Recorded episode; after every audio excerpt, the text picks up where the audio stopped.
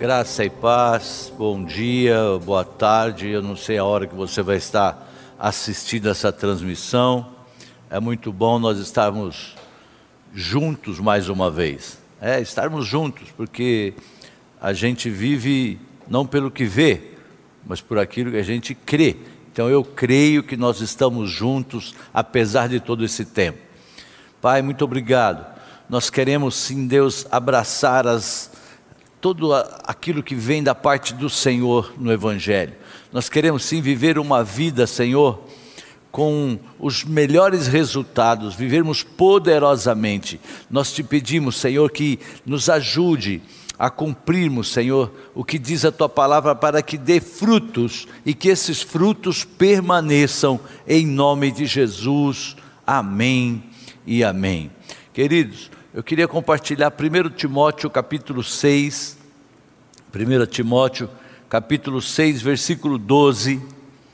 Glória a Deus. Como é bom a gente ouvir uma palavra dessa que o pastor Gustavo trouxe e com o coração, como ele disse, né, uma terra fértil para poder receber isso e, e acreditar e ter esperança e, e ter uma, uma expectativa boa sabe, porque Ele é fiel. Tudo isso que eu estava ali ouvindo e podendo uma vontade de gritar para vocês assim, ó, creia porque Ele é fiel e Ele faz isso em nome de Jesus. Então, 1 Timóteo 6, 12 diz assim: combata o bom combate, combata o bom combate da fé, tome posse da vida eterna para a qual você foi chamado e fez a boa confissão na presença de muitas testemunhas. Então, combata o bom combate. A gente já começa a aprender que, a gente vai ver depois, lá em Judas, nós vamos ver mais uma vez esse texto que diz que nós devemos batalhar pela fé que uma vez nos foi dada.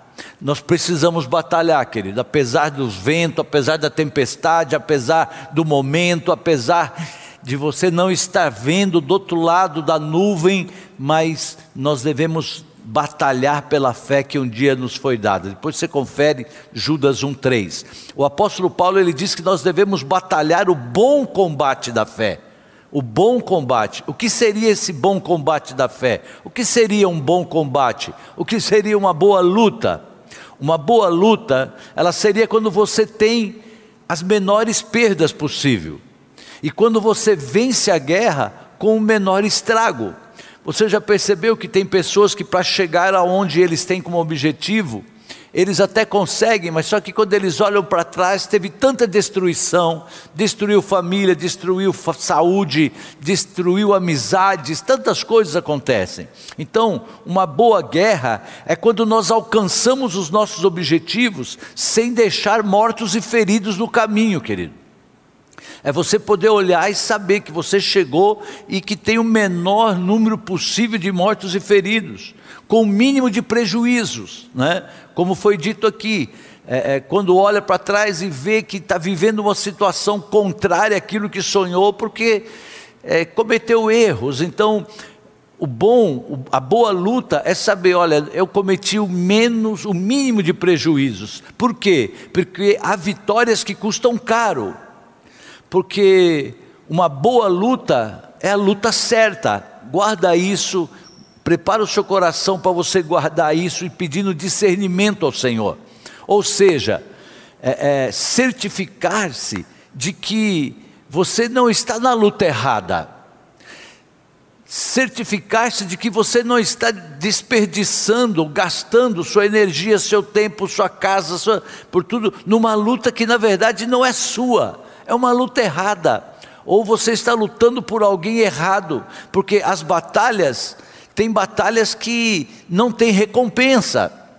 Tem batalhas que você vai, vai, faz, faz e ela não tem recompensa. Para o apóstolo Paulo, a boa luta é definida como aquela que nós permanecemos na carreira. Olha, foi muita luta que eu passei, mas nós permanecemos na carreira. A gente, nós estamos vivendo uma oportunidade de passarmos isso, de chegar depois do outro lado dessa guerra que a gente está passando e dizer assim: olha, passei, foi muita luta, mas eu mantive a fé. É o que ele diz aqui, né? É, por que isso? Permanecermos na carreira mantendo a fé. Porque há aqueles que, durante uma luta dessa, acabam trocando de lado, sabe? Acaba deixando aquele caminho que vinha e, vamos dizer assim, chuta o balde e fala: Não, eu vou voltar a fazer o que eu fazia, eu vou não sei o que, já não aguento mais. Aqueles que se juntaram ao inimigo. É melhor eu ficar daquele lado e tal. Aqueles que no caminho mudaram a sua natureza, querido. Mudaram a sua essência, porque não suportaram o nível da luta. Aqueles que foram feridos e não conseguiram ser sarados. A luta foi tanta e ele não estava tão preparado no Senhor, não estava tão firme que ele não conseguiu ser sarado.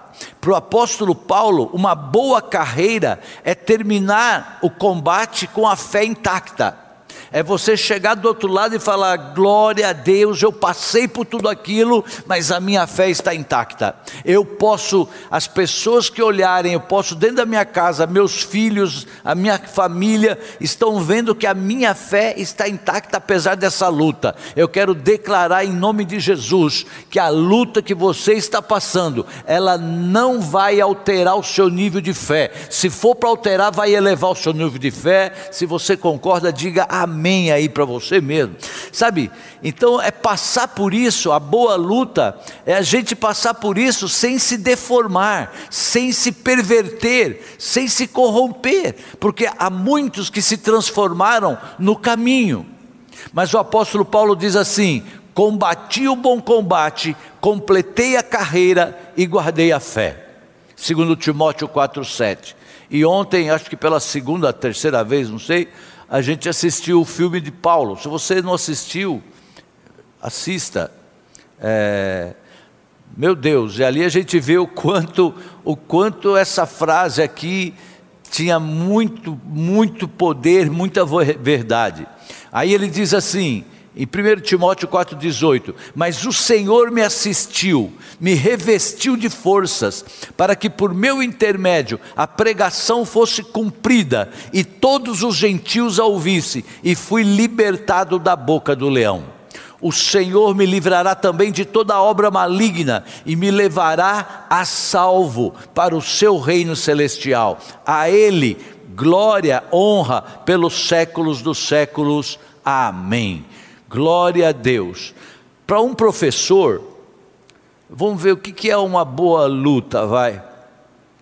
Para um professor, uma boa luta, um bom combate deveria conseguir desenvolver os seus alunos a ponto de que eles adquiram um senso crítico, eles aprendam a analisar, saber o que é bom, dar a eles a capacidade de análise, de perceber, de distinguir o certo e o errado, de distinguir o falso do verdadeiro, o santo do profano, e não simplesmente formar alunos que sejam massa de manobra, soldadinho de chumbo que vai fazer aquilo que ele normalmente ele já faria.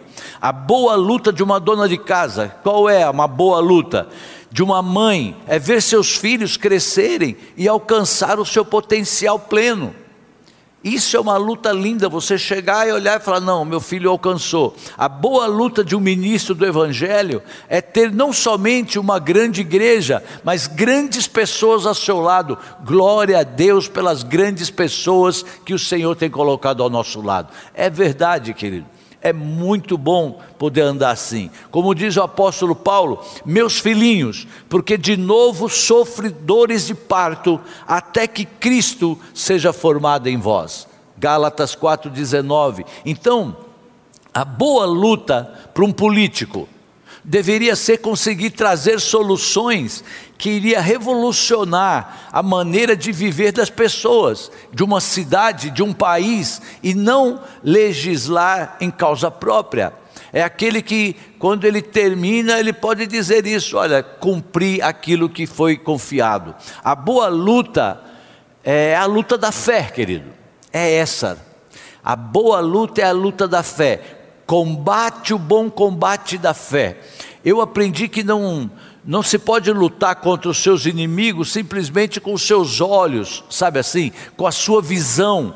Não dá, sabe? Nós não vamos viver por vistas, nós vivemos por fé. Então, lá em Hebreus 10, 38 e 39 diz: Nós somos da fé, e se o meu justo retroceder, eu não terei nenhum prazer nele. Nós vivemos pela fé, queridos, e não por emoções, não por sentimentos, porque emoções elas sobem, mas descem também elas baixam. E a vida de uma pessoa dirigida por sentimento é uma vida de estabilidade. Um dia ela está toda cheia do poder de Deus, da fé, ela está confiante, ela está liberando palavra de bênção. No outro dia ela está liberando palavra de derrota, de morte, ao invés de palavra de vida. Então, não se trata Assim, não dá para confiar em pessoas movidas por sentimentos subjetivos todo o tempo, porque a boa luta da fé, ela desafia as estatísticas, ela desafia as estatísticas, ela desafia previsões e promove a invasão dos céus sobre a terra.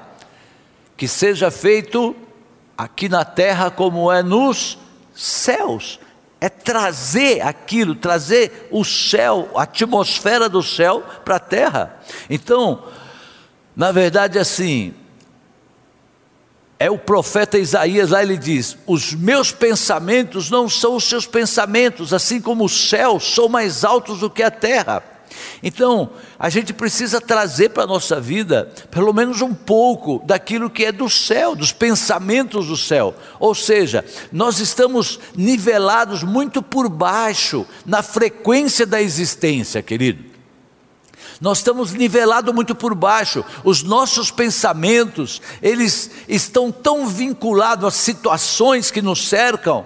Então, ao invés de nós chegarmos e modelarmos o mundo, nós estamos sendo moldados por aquilo que acontece sobre nós. É isso e não, nós não podemos permitir. Não deveria ser assim, porque viver pela fé é transformar a realidade na realidade de Deus, na realidade do céu, é trazer do céu sobre a terra, sobre a sua casa, sobre o seu local de trabalho, sabe? E ver aquilo sendo transformado. Eu quero declarar em nome de Jesus que você tem esse poder, o Senhor te deu capacidade para isso. Há um Espírito de Deus que habita dentro de cada um de nós, então não vai ser na sua sabedoria, não vai ser na. Ah, apóstolo, é, é, querendo me achar muito. Não, não, não é você, não é a sua força, não é a sua capacidade, é o poder do Espírito Santo de Deus que habita em você. Agora nós precisamos crer, sabe? Porque a fé, o que, que é? Hebreus 11, 1 é a certeza das coisas que se esperam e a convicção dos fatos que nós não vemos, querido. Que nós não vemos. Então, que apesar de não ver, nós temos a convicção de que estão prestes a se manifestar na nossa vida, estão prestes a se manifestar no nosso Brasil, estão prestes a manifestar-se na nossa casa, na nossa cidade, em nome de Jesus. Nós podemos não estar vendo, mas nós precisamos, o Senhor confiou a nós essa porção, essa coisa rica que é a fé, para que a gente libere isso sobre pessoas, sobre a cidade, sobre a família, sobre a nação. Sabe, Efésios 6 diz assim: ó embraçando o escudo da fé, contra a qual podereis apagar todos os dardos inflamados do maligno, porque essa é a nossa vitória que vence o mundo, a nossa fé. A nossa fé. Então, a fé que luta por um futuro prometido, a fé que sempre exige uma ação, lembra disso. A fé que sempre exige uma ação. Se você viveu um tempo que o pastor Gustavo ministrou de restituição, agora você tem que ter ação e colocar em ordem a sua vida, a sua casa, aquilo que você possa ter cometido de errado. A fé sempre exige uma ação e que às vezes essa fé, ela exige que nós gritemos tão alto como gritou Bartimeu, que incomodou todo mundo que estava em volta. É, às vezes a, a, fé nos obriga a gritar tão alto, querido. Lá em Mateus 10 você vai ver isso, versículo 46 e 47. Ou então, ir para cima e furar a fila, como fez aquela Sírio Fenícia, ela furou a fila, não de vacina. Ela foi lá para buscar o milagre dela, que está lá em Mateus 15. Ou então, quebrar todos os protocolos, como fez a mulher do fluxo de sangue. Ela, ela não podia, ela, ela, se ela fosse encontrada ali no meio, se descobrisse o que ela tinha, ela seria eh, jogada para longe ali, até apanhava daquele, no meio daqueles homens todos, aquela mulher da situação dela. Mas o que, que ela fez? Ela quebrou os protocolos e ela foi. Então, e lá o fluxo de sangue dela foi cessado. Um outro que a gente olha e fala assim: será que eu fazia isso? Será que eu ia fazer um negócio desse? Subir numa árvore, no meio de uma multidão, como fez Zaqueu? Imagina, todo mundo lá e você subir na árvore e ficar gritando: não, ah, ei, Jesus, Jesus. Aí os caras olham, né? Ou então, olha que coisa linda, entrar pelo telhado com os quatro amigos. Os quatro amigos chegaram e falaram: Não, é milagre, nós precisamos, vamos entrar. Imagina, será que nós temos feito um pouquinho dessas loucuras de fé para viver um milagre que a gente crê? Nós estamos num tempo de jejum. Será que você conseguiu já vencer algo que estava aí que te consumindo e dizer assim: Não, isso aqui nós vamos viver, eu quero viver nesse tempo de jejum. Eu quero viver essa vitória, eu quero viver isso em nome de Jesus. Então, a fé, ela exige um passo, a fé, ela exige um movimento. A fé traz o reino em foco, querido. Não se trata do mundo visível, perceptível, pelos sentimentos humanos, não. Aquilo que é fé você não vai sentir, você não vai às vezes perceber. Há algo além de tudo isso que se pode imaginar, aleluia. Há algo além de tudo isso. Todos os recursos do Pai Celestial, todos os seus benefícios e todas as suas promessas. Jesus, ele deu as instruções bem específicas aos discípulos. Ele disse assim: Mas buscai em primeiro lugar o seu reino e a sua justiça, e todas as outras coisas serão acrescentadas. Vão vir, vão vir atrás. Mateus 6,33. O apóstolo Paulo ele ensinou assim: olha, pensai nas coisas lá do alto, onde Cristo habita, não nas coisas da terra. As coisas que se veem, elas são temporais, disse ele, e as que não se veem são eternas. E a gente fica tão ligado nas coisas que acontecem aqui na terra, né? principalmente nas coisas não boas e ruins. Né?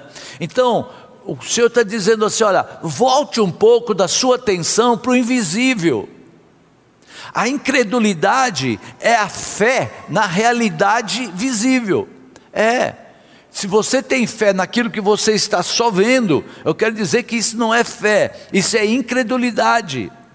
Sabe, é, e ainda é inferior. Deus criou todas as coisas para falar dele, querido. Anjos, homens, céus, terras, o reino natural, ele traz testemunho da sua grandeza. Deus deixou as suas pegadas na criação, para aqueles que têm olhos para ver e ouvidos para ouvir as coisas são claras. Se a gente parar e falar, Senhor, eu preciso ver nesta situação onde está a intervenção do Senhor, o que o Senhor tem preparado atrás dessa situação, o que o Senhor tem preparado atrás desse tempo que eu estou vivendo, o que o Senhor quer que eu veja atrás de tudo isso. Então a verdadeira fé, ela não quer dizer viver em negação das coisas naturais. Não, não é achar que está tudo bem, está desmoronando tudo e você fala: não, não, não, isso aí não está acontecendo, aí a casa desmorona lá.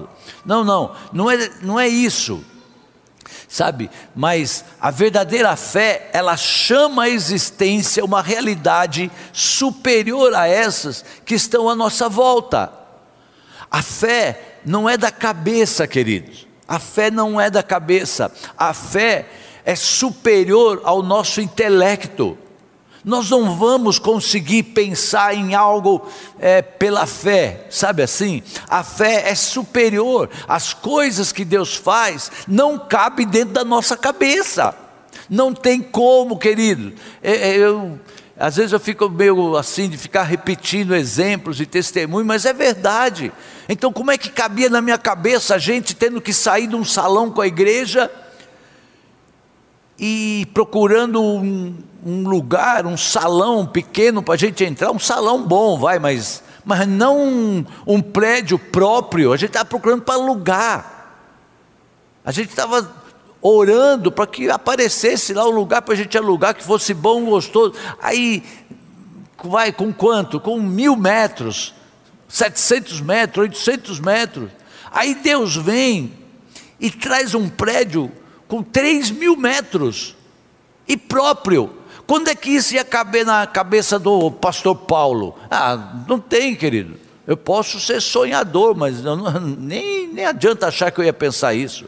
Então, o que, que é essa fé? Significa renunciar o nosso entendimento e a compreensão e abraçar uma fé cega para dar um salto no escuro. Não, não é salto no escuro. Não é salto no escuro.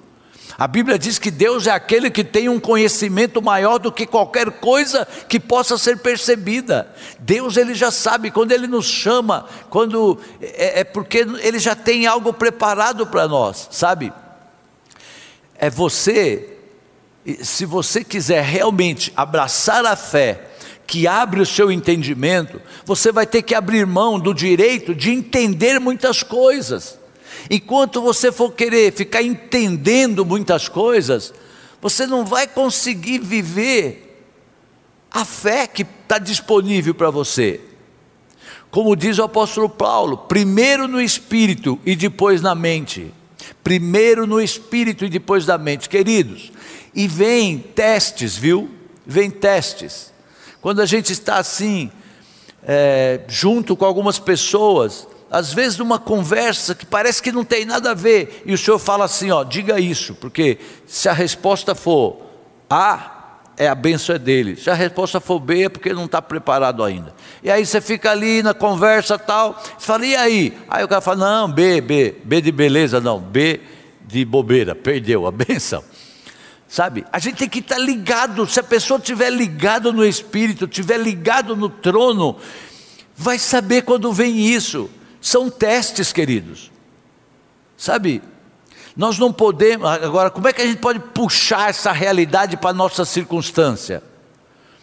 O céu se move pela fé. O céu se move pela fé. A fé é a moeda do céu. Como é que eu vou saber o que, que Deus tem preparado para mim? Como é que eu vou saber que Deus tem preparado um prédio de 3 mil metros próprio quando eu estou procurando um para alugar que eu pague igual ao que eu pago agora lá. Então, como é que eu trago essa realidade? A fé é a moeda do céu. Então, quando alguém liga e fala assim: Olha, pastor, eu vou levar o senhor para ver um prédio. Aí eu fui e vi um prédio que era igual a gente sonhava, só não era o local. Para alugar um prédio lá na Carijosa, da igreja, acho que é Bethesda. Hã? Adonai, isso. O prédio estava lindo, era um prédio perfeito de estacionamento, já tinha o púlpito que a igreja mudou e deixou lá. Era só a gente chegar e sentar. E eu cheguei naquele prédio e o corretor falando, falando, e eu olhei, falei, meu, é perfeito, né? E parei de ouvir um pouco o corretor e fiquei ali, falei, Senhor, em nome de Jesus, é, é tudo mas eu estou vendo que não é aqui. E não teria problema, não teria problema de fazer com imobiliário, era direto com os pastores, estava tudo perfeito, até o bebedor estava lá. Eu cheguei e falei para ele, querido, eu não vejo, o senhor não me mostra a plenitude cristã entrando aqui. E eu com a vontade de falar para ele, mas espera um pouco, não fala nada. Né? Eu falei, não é. Aí ele falou, é, né? Tá bom, então se o senhor acha que não, falou, mas olha, é fácil, viu quantos carros cabem e parará, parará, sei, sei, mas não é. Aí ele falou assim: eu, eu posso levar o senhor para ver um. Eu queria levar o senhor para ver um prédio. É, bom, estou aqui para andar, aqui já não é. Então, falou, olha, lembra aquele prédio que tem na Itamaraty? Eu não me lembrava direito, eu tinha vindo aqui umas duas vezes, apesar de ter o posto aqui em cima. Eu vim quando era churrascaria, eu falei, ixi, não, ali não dá, ali é muito grande. Não, mas vamos lá, vamos lá. Queridos, o que eu andei atrás daquele homem, vendo pessoas que trariam financiamento, o outro que facilitava na caixa, o outro que não sei o quê, sabe o que, que usou disso tudo? Nada. Nada, nada, nada, nada. Foi para um leilão e no leilão, também de uma maneira sobrenatural, fazer em parcela no leilão, a gente entrou no prédio. O que eu ia pensar disso, eu não, não podia pensar, sabe? Mas só que você tem que ter ouvidos. Quem tem ouvidos para ouvir, assim a fé vem pelo ouvir e ouvir a palavra de Deus. Jesus dizia aos seus discípulos que estavam com medo assim, ó, por que vocês são tão infiéis? Por que, que vocês estão, são tão incrédulos, são infiéis? Porque o medo é o mesmo que infidelidade. É horrível, né? Quando a gente ora para alguém que está precisando, aí você ora, você está cheio de fé, a pessoa, você acabou de orar, você fala, a pessoa, é, vamos ver, né? Vamos ver.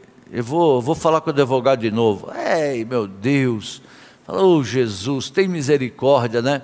Então, o medo é o mesmo que fidelidade. Medo e fé não podem coexistir. Guarda isso, querido. Medo e fé. Ah, eu tenho medo de fazer tal coisa. Tá bom, você fique com medo e não fique com a fé. Ou um ou outro, sabe? Na verdade, eles trabalham um contra o outro. O saldo de uma vida de medo é não ter ameaça. Essa é a verdade. Quem tem medo não tem ameaça. Não, é porque já dá de eu fazer isso e depois tá, tá, tá, tá. Aí não faz. Sabe assim? A, a, o saldo de uma vida de medo é pouco risco. Não, eu não vou correr esse risco e tal.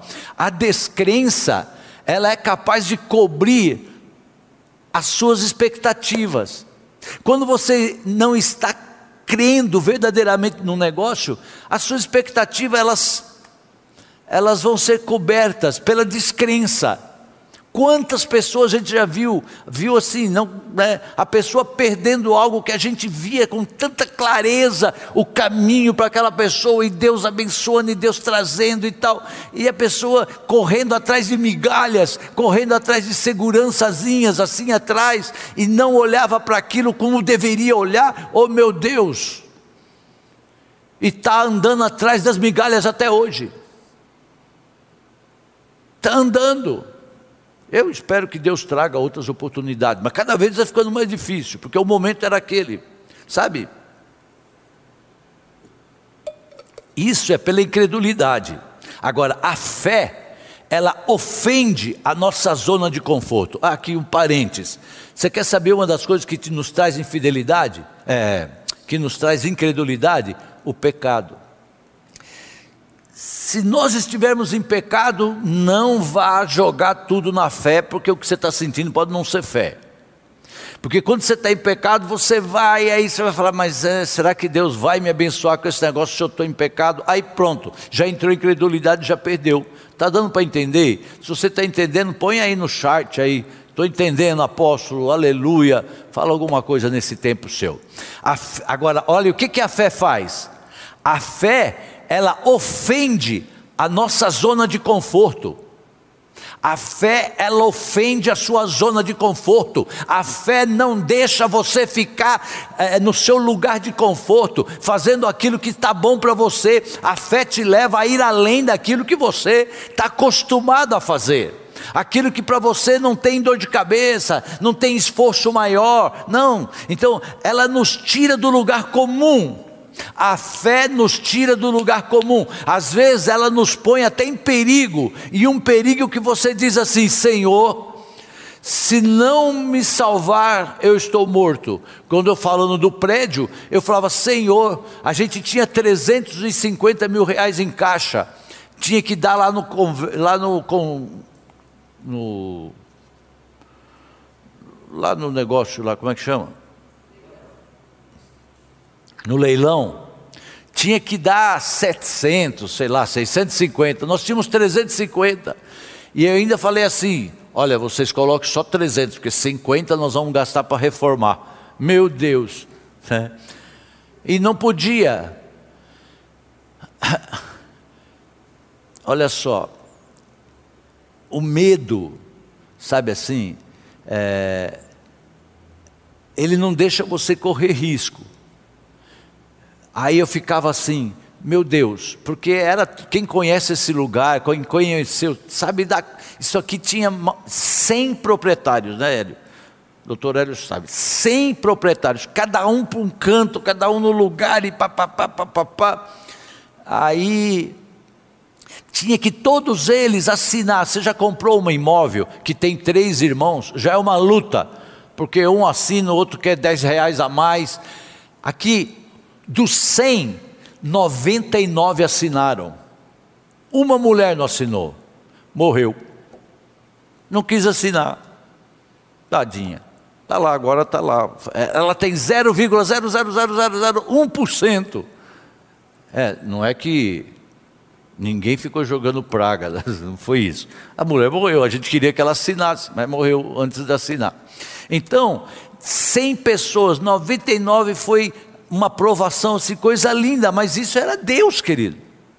Então a fé, ela nos leva assim, a você orar e falar assim: você quer saber se está por fé? É você dizer assim: Senhor, se o Senhor não fizer, porque eu imaginava, Senhor, e se eu pôr o dinheiro da igreja nesse negócio e der tudo errado? O que, que vai ser? Primeiro que os irmãos já vão virar tudo atrás de mim, está vendo? Pastor usou lá, repartiu o dinheiro com o advogado e sumiu com o dinheiro. Então eu clamava, eu falava, Senhor, é tudo que a igreja tem. Como é que eu vou pôr dinheiro nesse negócio se não for algo assim que, e se der errado? Então eu clamava, jejuava, clamava, orava, ficava de joelho, aquele negócio todo. Então, querido, por isso que muitos vivem à margem, na margem do medo, porque se deixa levar por aquele medo, na marginalidade da fé, porque a fé é agressiva por natureza, ah, nós vamos. E olha, é, o que eu ouvia de pessoas falando, não, não, para quê? O senhor está tão bem, a igreja está sossegada, pagando aluguel, vamos continuar pagando, olha, o prédio é bom, papapá, papapá. Não faltava, sabe? Só que a fé, ela tem foco. Diga, a fé tem foco. A fé tem foco. Se você fica fazendo uma coisa aqui, gasta sua fé aqui, ó, oh, pá, pá, pá, você não está agindo em fé, porque a fé tem foco. Ela vai para cima enquanto aquilo não chegar onde é para chegar, não para, você não tem sossego. A, fo, a fé, ela tem objetivo, ela se segura a realidade do reino e com força o coloca numa colisão com o presente atual. Fala, não, o que tem agora para a sua vida é isso daqui, ó. Um reino inferior da, do real não resiste diante do reino de Deus. Então esse mundo, querido, precisa mais do que nunca da mensagem do reino de Deus. Lucas 17, 21. Se vocês disserem que o reino de Deus está ali ou acolá, não acredite nisso, porque o reino de Deus está no meio de vocês, o reino de Deus está no meio da sua casa, o reino de Deus está na sua saída quando vai visitar lá os clientes, o reino de Deus está no seu momento, aonde você estiver, aleluia. Sabe, o apóstolo, o pastor Marcos diz assim: que ele está no alcance da sua mão, ou seja, ele está perto, ele está próximo. Isso significa que ele já chegou e está ao alcance de vocês. Aleluia. E essa é a oração do Pai Nosso: venha o teu reino, faça-se da terra como é no céu. É isso que ele está dizendo. Timóteo 1,19: Este é o dever que te encarrego o filho Timóteo, segundo as profecias que te antecipadamente fostes objeto, combate firmado nela.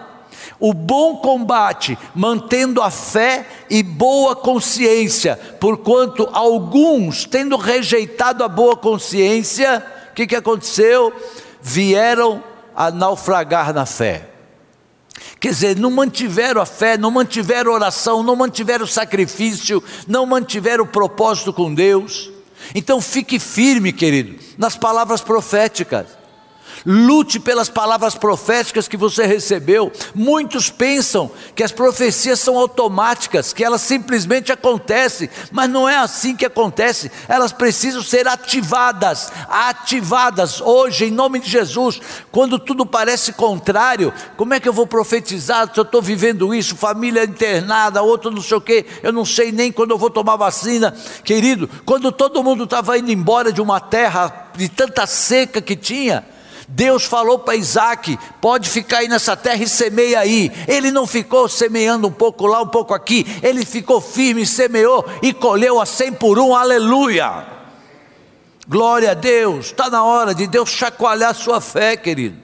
Sabe, ela precisa ser ativada. Há tantas palavras proféticas sendo liberadas num culto como esse, e há pessoas que dizem assim: esta é minha e levam para casa, tomam posse daquilo e dizem assim, no outro dia de manhã, na tarde e de noite, que é isso que vai acontecer sobre as suas vidas. Quer dizer, tomam posse da palavra, e elas jejuam e oram e dizem: estas preces há de acontecer o que me foi dito. Lutar pela palavra profética que nós recebemos significa que temos a responsabilidade no cumprimento das profecias que nós recebemos. Eu e a minha casa, graças a Deus, nós somos alvos de palavras proféticas desde há muito tempo, desde os primeiros passos na nossa conversão. E todas aquelas palavras, nós aguardamos, nós estamos vendo se cumprirem, aleluia, muito além. Lá em casa eu tenho desde coisa escrita, com papel amarelo, tem fita cassete grande, fita cassete pequenininha, porque aí a gente foi evoluindo, né? Tinha, agora tem tudo, tem, agora tem telefone que grava, grava, eu quero ouvir. E a gente pega aquelas fitas, eu quero ouvir. A apóstola pega as palavras que ela escreveu, aí a gente chora quando ela recebia lá uma palavra dizendo: Olha, vai isso, aquilo. A gente escrevia, hoje a gente olha aquilo e chora e glorifica a Deus, sabe assim? Então, renove essas palavras. Entenda que se trata de uma parceria. Sem a nossa participação e obediência, profecias podem não se cumprir. Se eu recebo uma profecia, Deus tá, imagina se tá, Deus imaginando que eu vou fazer aquilo que eu estou falando. Aí ele libera uma profecia. Agora, se eu não faço, ele não vai poder fazer também. A batalha da fé é uma batalha do coração. Os nossos destinos são decididos pelas nossas escolhas. Não existe um poder maior do que foi dado a mim e a você. Sabe qual é o poder? De decidir. Decida, querido.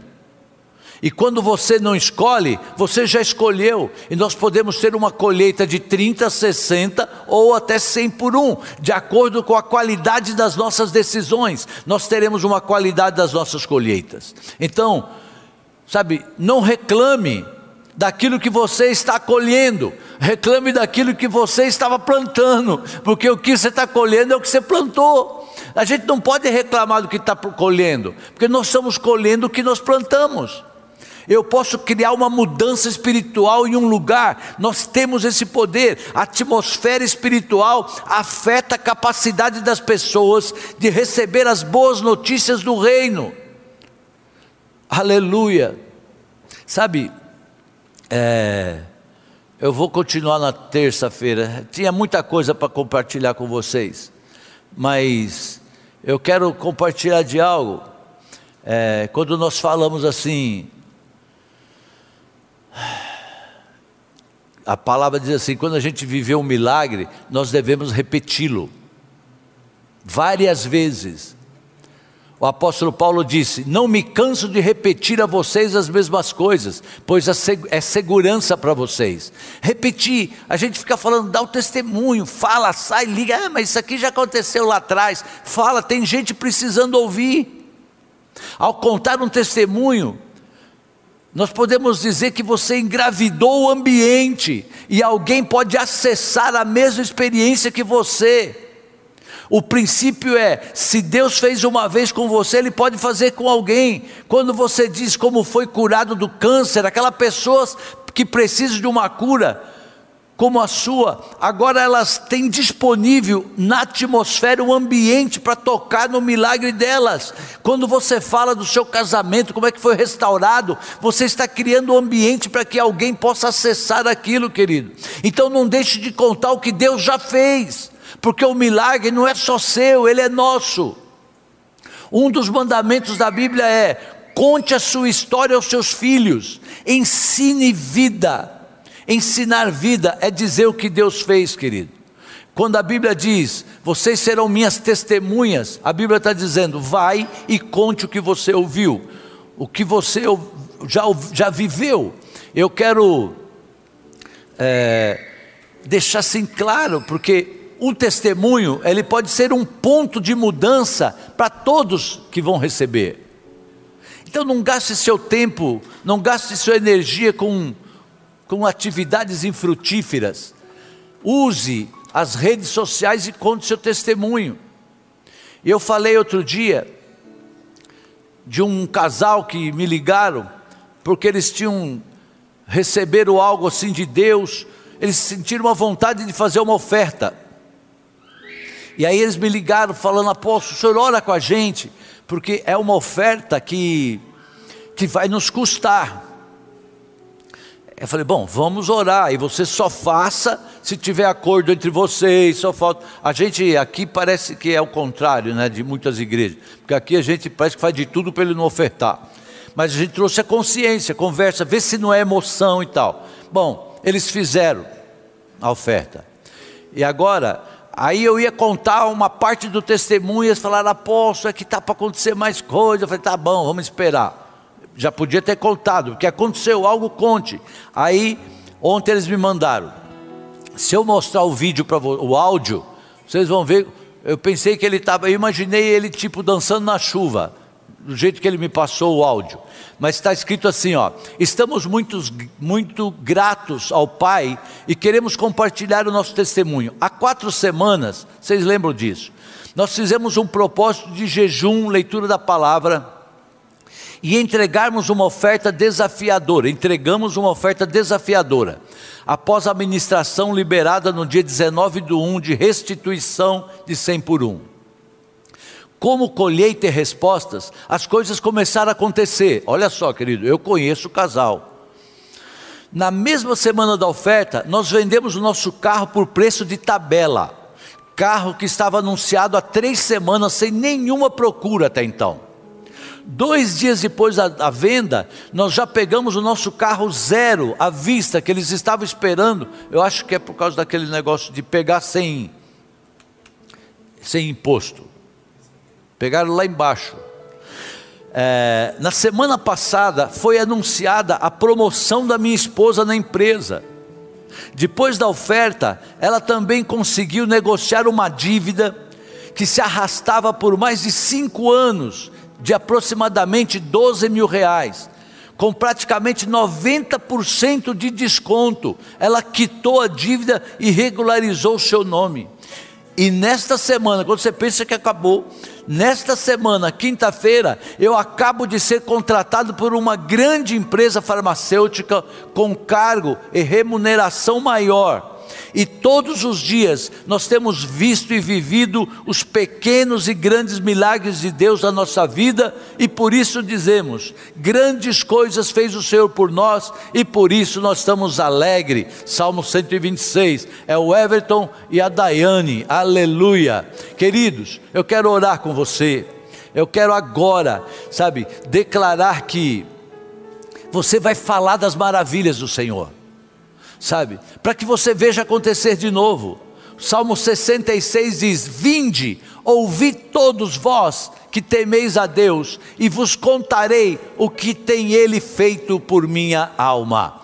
Pai, eu quero em nome de Jesus declarar que nós cremos sim, ó Deus, nós cremos que os teus filhos, as tuas filhas, elas estarão testemunhando, elas estarão, Senhor, falando das tuas maravilhas, e muitos estarão prontos, estarão ouvindo, estarão vivendo, compartilhando dessas bênçãos. Um milagre, querido, vale mil palavras. Senhor, traz o um milagre para a vida dos teus filhos, para que eles, Pai, possam sim viver e passar para muitas pessoas um milagre que vale muito mais do que mil palavras. Em nome de Jesus, continue orando com a apóstola, interceda agora pelo seu milagre.